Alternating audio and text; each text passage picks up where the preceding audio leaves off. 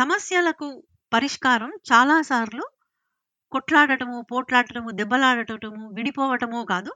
ఉన్న దాన్ని అర్థం చేసుకొని, నిన్ను నువ్వు ఆ ఉన్న నిజానికి అనుగుణంగా మలుచుకుంటూ పద్యం చెప్పుకుంటాం కదా! నొప్పింపక తానొవ్వక తప్పించుకు తిరుగువాడు అని ఆ ఆ రకమైన యాటిట్యూడ్ ఉంటే మనుషులు సుఖంగా బతకగలరు అన్నది వీళ్ళ నమ్మకం. బ్రిస్బెన్ నగరంలో నివసించే శారద గారు తెలుగులో కథలు రాస్తూ ఉంటారు. ఇంగ్లీష్ కథలను కూడా అనువదిస్తూ ఉంటారు. 1996లో మొదలైన ఆమె కథా రచనతో దాదాపు 40 తెలుగు కథలను, 20 అనువాద కథలను ప్రచురించారు. నీలాంబరి, మలయ మారుతం పేర్లతో రెండు కథా సంపుటాలను కూడా వెలువరించారు. ఆమెకు కథా రచనతో పాటు సంగీతం అంటే ఎంతో ఇష్టమని తెలిపారు. ఇక అసలు కథలోకి వెళ్ళే ముందు నా పేరు సంధ్యావేదూరి. తప్పకుండా ఎస్పీఎస్ తెలుగు పాడ్కాస్ట్లను వినాలనుకుంటే ఎస్పీఎస్ తెలుగు ఫేస్బుక్ పేజీని ఖచ్చితంగా లైక్ చేసి ఫాలో చేయండి.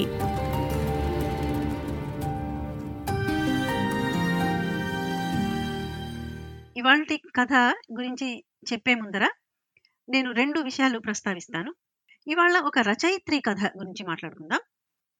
ఈ కథ పేరు 'నీడ వెనుక నిజం'. అయితే మనం చూస్తే కథ పేరులోనే ఒక రకమైన కాంట్రడిక్షన్ ఉంది. నీడ, నీడ వెనుక నిజం. అసలు నీడ వెనుక నిజం ఉండడానికి సాధ్యమా? అని మనకనిపిస్తది. కథలోకి వెళ్ళే ముందర ఒక రెండు విషయాలు ప్రస్తావించుకుందాం. ఈ కథ రాసిన టైం 1970స్ ఆ టైంలో రచయిత్రుల ప్రభావం, ప్రాబల్యం చాలా ఎక్కువ ఉండేది తెలుగు సాహిత్యంలో. తెలుగు సాహిత్యంలో స్త్రీ రచనలు అంటే మనము బండారు అచ్చమాంబ గారి దగ్గర నుంచి మొదలుపెట్టిన ఆ 65 దాదాపు 85 వరకు ఒక ఒక రచ తరం రచయిత్రులు చాలా ఉధృతంగా రాశారు. చాలా విషయాలు చర్చకు పెట్టారు. రంగనాయకమ్మ గారు ఒకవైపు మొత్తం సంఘంలో ఉన్న నియమాలు ప్రశ్నిస్తే, ఇంకొక వైపు మనకు సులోచనారాణి గారు, మాదిరెడ్డి సులోచన లాంటి వాళ్ళు సంఘంలో సంఘ నియమాలు ఆడదానికి ఎంత రక్షణ ఇస్తాయి అన్న విషయాలు కూడా పెట్టారనమాట. అంటే మనకి ఒక స్పెక్ట్రమ్‌కి రెండు ఆపోజిట్ మొత్తం విభిన్న ధృవాల గురించి రాసిన రచయిత్రులు వీళ్ళంతా. చాలా గొప్ప రచయిత్రులు. అటువంటి ఒకానొక రచయిత్రి జలంధర గారు. ఈ కథ రాసింది జలంధర గారు. జలంధర గారి గురించి మనం తర్వాత మాట్లాడుకుందాం. మా ఇంట్లో నేను చదువుకునే రోజుల్లో చాలా పత్రికలు తెప్పించేవాళ్ళు. మా అమ్మ కానీ మా నాన్నగారు కానీ మా అమ్మ కొంచెం స్ట్రిక్ట్ మదర్. అన్నీ చదవనిచ్చేది కాదు. కొన్ని మంచిగా చాలా బాగున్నాయి అనిపించేవి మాత్రం నన్ను చదువుకోవడానికి వదిలేసేది. అట్లాంటి రోజుల్లో ఈ కథ పబ్లిష్ చేసింది 1978 వనిత మాసపత్రికలు 1978 అంటే నేను బహుశా ఒక 10, 10, 10, 10, 11 ఏళ్ళ పిల్లనయ్యుంటా. అందుకని మా అమ్మ ఈ కథ చదవమని ఇచ్చింది నాకు. ఎందుకంటే ఇది అప్రోప్రియేట్ అనుకుందావిడ. ఆ రోజుల్లో నాకు ఈ కథ పదకొండేళ్ళ వయసులో ఈ కథ నాకు ఏమనాలి హాస్య కథ లాగా అనిపించింది. హాస్య కథ లాగా అనిపించేసి వదిలేసాను. తరువాత ఒక 20 ఏళ్ళ క్రితం ఈ కథ మళ్ళీ నా చేతికి ఎట్లాగో వచ్చింది. చదివినప్పుడు నాకు ఈ కథ కొంచెం రూపురేఖలు అందంగా లేని వాళ్ళని అవమానించినట్టు అనిపించింది. కానీ ఒక నాలుగైదేళ్ళ కింద మళ్ళీ ఇదే కథ నేను చదివితే, అప్పుడు కానీ ఈ కథలో ఉన్న తాత్వికమైన ముగింపు, అసలు ఈ కథలో ఉన్న మెటఫర్ అవన్నీ నాకు అప్పుడు అర్థమైంది అందుకని అసలు మనం ఒక్కొక్క వయసులో ఒక్కొక్క కథకు ఒక్కొక్క కథకు రకరకాలుగా రెస్పాండ్ అవుతాం అనమాట అది చాలా నాకు విచిత్రం అని అనిపించింది. అందుకని ఈ కథ నేను ఎన్నుకున్నాను ఇవాళ. సరే ఇప్పుడు మనం కొంచెం కథలోకి వెళ్దాం. కథ నేను ఇందాక చెప్పినట్టు మొదటి భాగం కొంచెం హాస్య కథలాగా అనిపిస్తుంది మనకి. చివరి చివరికి వచ్చినప్పుడే దానికుండే ఒక తాత్వికమైన ముగింపు మనకు అర్థమైంది సో కథ మొదల్లో ఏంటంటే, బొంబాయిలో ఉండే ఒక అందమైన అబ్బాయి. పాతికేళ్ళ అబ్బాయి సుధాకర్. సుధాకర్ ఒక మంచి చక్కటి కెమెరా కొనుక్కున్నాడు. ఎందుకు కొనుక్కున్నాడు అంటే, అతడు అందం కొరకు అందం గురించి అతనికి ఒక ఆరాటము, ఇష్టము ఉందన్నమాట సో అందాన్ని బంధించాలని చెప్పి ఒక కెమెరా కొనుక్కున్నాడు. ఆ కెమెరా కొనుక్కొని అతను పల్లెటూరులో ఉన్న తన అక్క వాళ్ళ ఇంటికి వచ్చాడనమాట. అక్కడి నుంచి కథ మొదలవుతుంది ఇంకా ఆ కెమెరా చూసుకొని అతనికి చాలా గర్వం. తనింత ఆ అక్క వీలైనంత మందికి ఆ కెమెరా గురించి చెప్పి, వీలైనన్ని ఫోటోలు తీసుకుంటూ అతను సిరిపురం అనే చిన్న ఊరికి వచ్చాడు. అక్కగారింట్లో. ఇంకా అక్కడి నుంచి కథ ఏంటంటే, ఆ ఫోటో కెమెరా కొరకు అందరి ఆరాటం, అందరు ఎవరికి వాళ్ళకు నా ఫోటో తీయవా? నా ఫోటో తీయవా? అని అడిగే ఆత్రం, అందంగా కనిపించాలనే తాపత్రయం. ఇవన్నీ మనకి నిజంగా కథలో నవ్వొచ్చేట్టే అనిపిస్తాయి. సుధాకర్‌కి ఒక అందమైన మరదలు కూడా ఉంది. బహుశా అతనికి వాగ్దత్త ఉండొచ్చు కథలో ఆ ప్రస్తావన ఉండదు కాని అయి ఉండొచ్చు అందమైన ఆ మామయ్య కూతురు అనురాధ అనురాధ ఫోటోలు అనురాధ స్నేహితుల ఫోటోలు మామిడి తోటలో ఫోటోలు అంతా ఫోటోల గురించి ఇప్పుడు ఈ కథలోకి ఒక విచిత్రమైన వ్యక్తి ప్రవేశిస్తాడనమాట ఆ అమ్మాయి ఎవరంటే ఈ సుధాకర్ వాళ్ళ అక్క వాళ్ళ పక్క ఇంట్లో ఉండే కరణం గారి అమ్మాయి. ఆ అమ్మాయి ఒక మధ్యాహ్నం వచ్చి నాదొక ఫోటో తీస్తారా? అని అడిగింది సుధాకర్ సుధాకర్ ఆ, చాలా ఆశ్చర్యపోయాడు. మళ్ళీ చెప్తున్నా ఈ ఒక పదిహేనేళ్ళ కింద ఈ వాక్యాలు నాకు చాలా అవమానం అనిపించినాయి. ఈ వాక్యం నేను కథలోంచి చదువుతున్నాను. నల్లటి ఛాయ బక్క చిక్కిన శరీరం లోతు బుగ్గలు మెల్ల కన్ను బిగించి కట్టిన ఉంగరాల జుట్టు. కరణం గారి అమ్మాయి శ్యామల. కర్మరా బాబు అనుకున్నాడు సుధాకర్. ఎలాంటి ఎలాంటి వాళ్ళు ఫోటో తీయించుకుందాం అనుకుంటారు? కానీ ఇలాంటి పిల్ల కూడా ఫోటో తీయించుకుంటుందని అతని ఊహకు తట్టలేదు. ఈ వాక్యాలకు నాకు చిన్నప్పుడు నవ్వొచ్చింది. ఒక పదేళ్ళ కిందట చిరాకెత్తింది. ఇప్పుడు గాని ఆ వాక్యాల్లో ఉండే తాత్వికత అర్థమైంది. అంటే బ్రతుకు మీద మనకి ఉండే ఇష్టానికి ఆ ఏమనాలి దాని ఒక ప్యాషన్కి మన రూపురేఖలకు అసలు ఎటువంటి సంబంధం లేదు. అక్కడ ఆ వాక్యం అది. ఇలాంటి పిల్ల కూడా ఫోటో తీయించుకుంటుందని అతని ఊహకు తట్టలేదు. సుధాకర్ ఇక్కడ ఏంటంటే మనందరూ ఇలాంటి మామూలు మనుషులకు ప్రతీక అన్నమాట. మనందరం అట్లా అనుకుంటాం. అందంగా ఉండని వాళ్ళకు అవి ఉండదని ఉండదు కానీ యాక్చువల్లీ అదేం కాదు. ప్రతి ఒక్కళ్ళకు బ్రతుకు మీద ఆశ ప్రేమ ప్యాషన్ ఉంటాయన్నమాట. అయిందా? సరే ఇప్పుడు ఇక్కడి నుంచి ఏంటి? శ్యామల ఫోటో తీయాలి. శ్యామల ఫో ఫోటో తీసే ముందర ఈ సంగతి సుధాకర్ పోయి తన మరదలు అనురాధ దగ్గర అబ్బాయిలు చెప్పే సహజమైన హీరోయిక్ ఎగ్జాజరేషన్ తోటి చెప్తాడనమాట ఆ అమ్మాయి వచ్చి నన్ను అడిగింది ఫోటో తీయమంది అసలు ఎంత వికారంగా ఉంది ఆ అమ్మాయి అని చెప్పి దాన్ని ఒక నవ్వుకునే విషయం లాగా చెప్పినప్పుడు చూడండి అసలు ఒక స్థితిలో ఉన్న వాళ్ళకు వాళ్ళకంటే తక్కువ స్థితిలో ఉన్న వాళ్ళంటే ఎంత చులకన ఉంటుందో. అంటే ఒక లెవెల్ అందచందాలు ఉన్న వాళ్ళకు అవి లేని వాళ్ళంటే డబ్బున్న వాళ్ళకి అది లేని వాళ్ళంటే అది.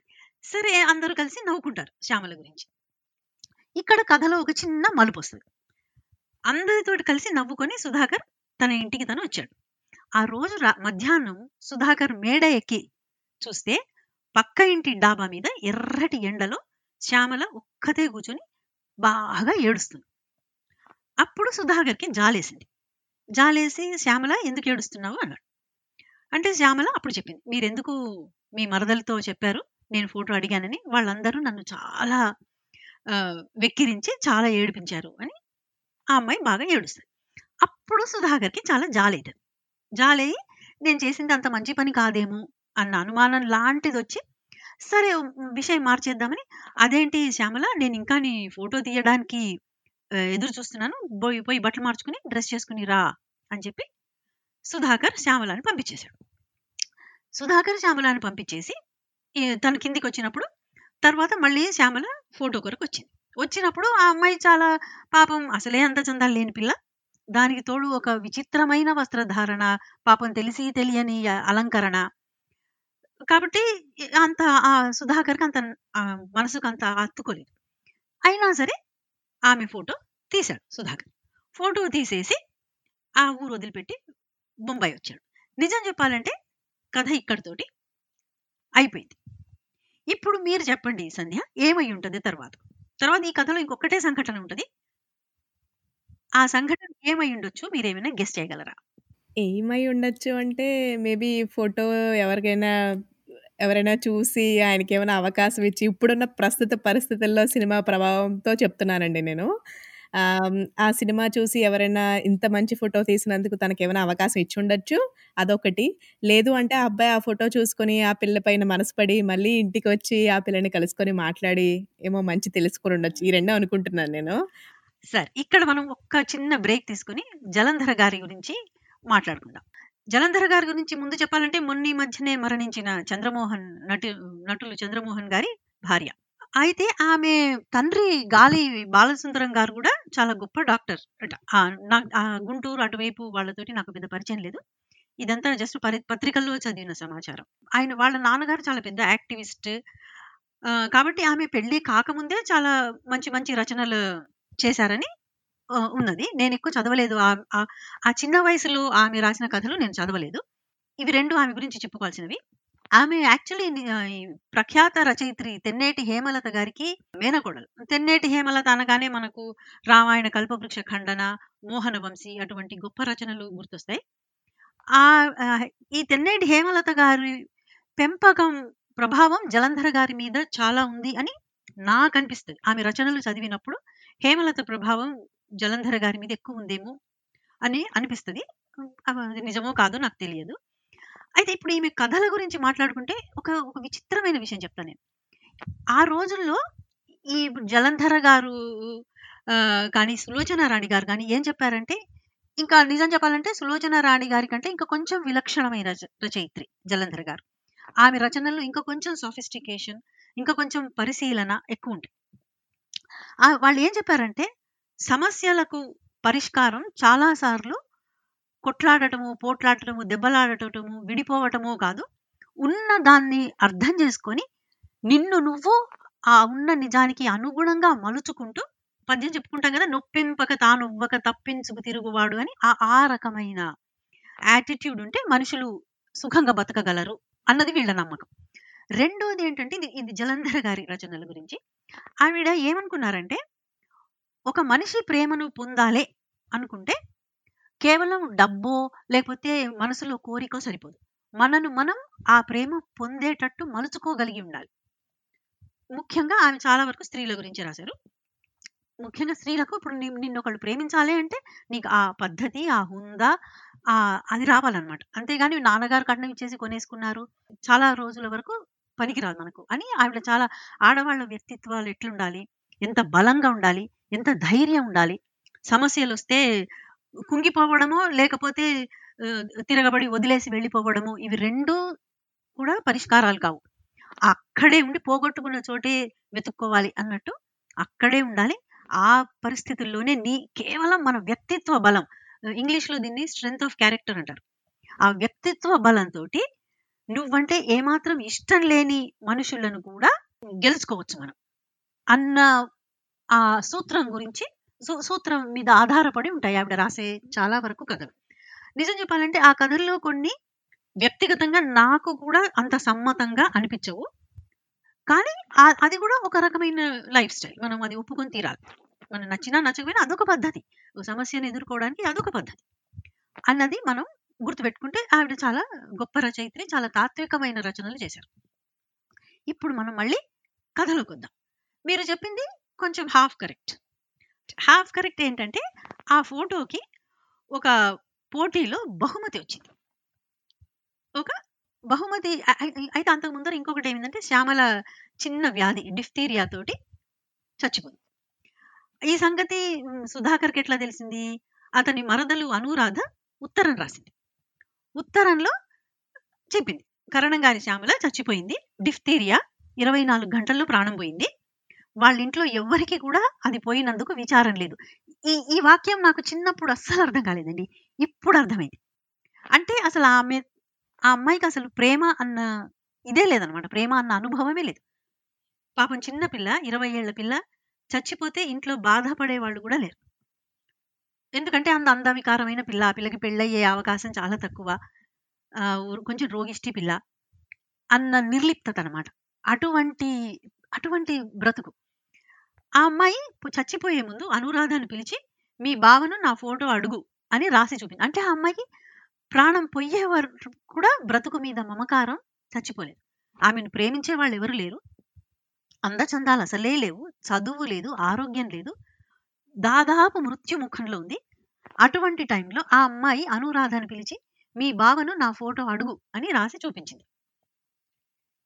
అది నాకు చాలా అద్భుతమైన మనందరికీ బ్రతుకు మీద ఉండే ప్రేమ ఎంత బలమైందో చూడండి అన్నది అనిపించింది. ఆ ఆ ఫోటో తర్వాత ఆ అమ్మాయి మరణం తర్వాత అయితే ఆ తర్వాత ఇంకా వివరాలు ఏమీ ఉండవు. సుధాకర్ ఏ ఫోటోకి పోటీకి పంపించాడు ఆ పోటీలో ఏం ప్రైజ్ వచ్చింది అవి ఏవి వివరాలు ఉండవు. ఒక ఇద్దరు ఎవరో స్ట్రేంజర్స్ మాట్లాడుకుంటున్నారు. ఇది నేను యథాతథంగా కథలోంచి చదువుతున్నా. ఇది చూడండి అసలు ఇది ఎంత అద్భుతమైన రచన. ఈ వీళ్ళెవరో ఇద్దరు కథకు సంబంధం లేని వాళ్ళు ఆ ఫోటో ముందు నిలబడి మాట్లాడుకుంటున్నారు. ఇంత అందవికారమైన అమ్మాయి ఫోటోకి ప్రైజ్ ఎలా వచ్చిందా అని చూస్తున్నావా? ఆ ఫోటో పరిశీలించి చూడు. అందులో ఏం కనపడుతుంది? లైఫ్ జీవితం జీవితం మీద ఆశ ఆ అలంకరణ ఆ శ్రద్ధ చూడు. అదొక విచిత్రమైన అనుభూతి. ఆ కళ్ళు ముఖ్యంగా ఆ కళ్ళు చూడు. ఎంత స్త్రీత్వం ఎంత కోరిక ఎంతో ఇష్టమైన వ్యక్తిని ఎవరినో ఎంత ఆరాధనగా చూస్తుందో చూడు ఆ పిల్ల. అందుకే అన్నారండి కెమెరా ఐ అని. జీవితంలో మామూలుగా ఉండే వాటిని కెమెరా అద్భుతంగా కనిపెడుతుంది. ఏం ఫోటో అండి? ఊరికే ఇచ్చారటండి ప్రైజ్? ఎవరో ఇద్దరు నడి వయస్సు వ్యక్తులు ఫోటో ముందు నిలబడి మాట్లాడుకుంటున్నారు. కొద్ది దూరంలో ఒక స్తంభానికి ఆనుకుని చేతులు కట్టుకుని నిలబడి వారి మాటలు వింటూ ఆ ఫోటో వంక చూస్తున్నాడు ఒక యువకుడు. అదొక ఫోటో ఎగ్జిబిషన్. ఆ యువకుడు సుధాకర్. ఇప్పుడు చూడండి. అసలు ఎంత స్త్రీత్వం ఎంత కోరిక. ఇది ఇది ఒకటి నేను నాకు నేను ఇచ్చుకున్న ఒక డెఫినేషన్ ఏంటంటే అసలు ఆ- అందవికారమైన ఆ అమ్మాయే మనం బ్రతికే బ్రతుకు ఒక ప్రతీక మెటఫర్ అనిపిస్తుంది నాకు. అంటే మనం బతికే బతుకు మహావికారంగా ఉండొచ్చు సమస్యలు మయమై ఉండొచ్చు. అనారోగ్యమైన జీవితం ప్రేమించని ఏమాత్రం ప్రేమ పొందని బ్రతుకు అందరూ నవ్వు నవ్వు ఇంకొక చోట కథలో అంటారు ఆ అమ్మాయిని చూడగానే అందరికీ నవ్వో లేదా చిరాకో వస్తాయి. అని అటువంటి బ్రతుకు అయ్యుండొచ్చు అయినా సరే దాని మీద మనకి చాలా ప్రేమ. ఆ- కెమెరా తోటి సుధాకర్ అటువంటి దానిలోంచి అందం క్యాప్చర్ చేయగలిగాడు. అది చూడండి మీరు అక్క- ఆ కోణంలో ఆలోచిస్తే అంటే ఎంత దుర్భరమైన అందవిహీనమైన బ్రతుకులోంచి కూడా మనం అందం పట్టుకోవచ్చు అనమాట ఈ తర్వాత ఒక పదేళ్ళ కింద ఈ కథ చదివినప్పుడు నిజం చెప్పాలంటే శ్యామల నాకు ఒక ఫేవరెట్ క్యారెక్టర్ అయి కూర్చుంది. అసలు ఏమీ లేని అమాయకురాలు. అంత ఎంత నమ్మకంగా ఒక పరాయి మగవాణ్ణి అందగాడిని ఆరడుగుల పొడుగు అందంగా ఉన్నాడు అతను ఉంగరాల జుట్టు అతనికి అందమైన మేనమరదలుంది. అటువంటి అబ్బాయి దగ్గరికి ధైర్యంగా వచ్చి నాదొక ఫోటో తీయండి అని అడగడం ఆ తర్వాత చూడండి ఆ అమ్మాయి ఎవరో తను అద్భుతంగా ప్రేమించిన వ్యక్తి వైపు చూస్తుంది. అంటే ఆ అమ్మాయి మానసిక స్థితి ఒకసారి ఆలోచించండి. అన్- తనకి ఏమాత్రం అందుబాటులో లేని ఒక అందగాన్ని ప్రేమించింది. ఆ విషయం చెప్పే ఉద్దేశం కూడా లేదు ఆమెకు అసలు ఆ అటువంటి ఆ బ్రతుకు మీద ఉండే ఆ ప్రేమ ఆ శ్రద్ధ చాలా అద్భుతమైన రచన అండి. అద్భుతమైన పాత్ర శ్యామల. నిజం చెప్పాలంటే ఈ కథలో హీరో సుధాకర్ ఒక రకమైన హీరోయిన్ అనురాధ కానీ నాకు ఈ కథలో హీరోయిన్ శ్యామల అనిపిస్తుంది. ఈ కథలో హీరోయిన్ శ్యామల ఆమె మనం బ్రతికే బ్రతుకుకు ప్రతీక. మన మనలో ఉండే ఆశలు ప్యాషన్ వాటికి వాటన్నిటికీ కూడా ఆమె ప్రతీక. నా దృష్టిలో జలంధర గారు రాసిన కథల్లో ఇది చాలా అద్భుతమైన కథ అని నా ఉద్దేశం. విన్నారు కదా? నీడ వెనుక నిజం కథను. మళ్ళా వచ్చే శుక్రవారం ఇంకొక ఎపిసోడ్తో మీ ముందుంటాం. అప్పటి వరకు సెలవు.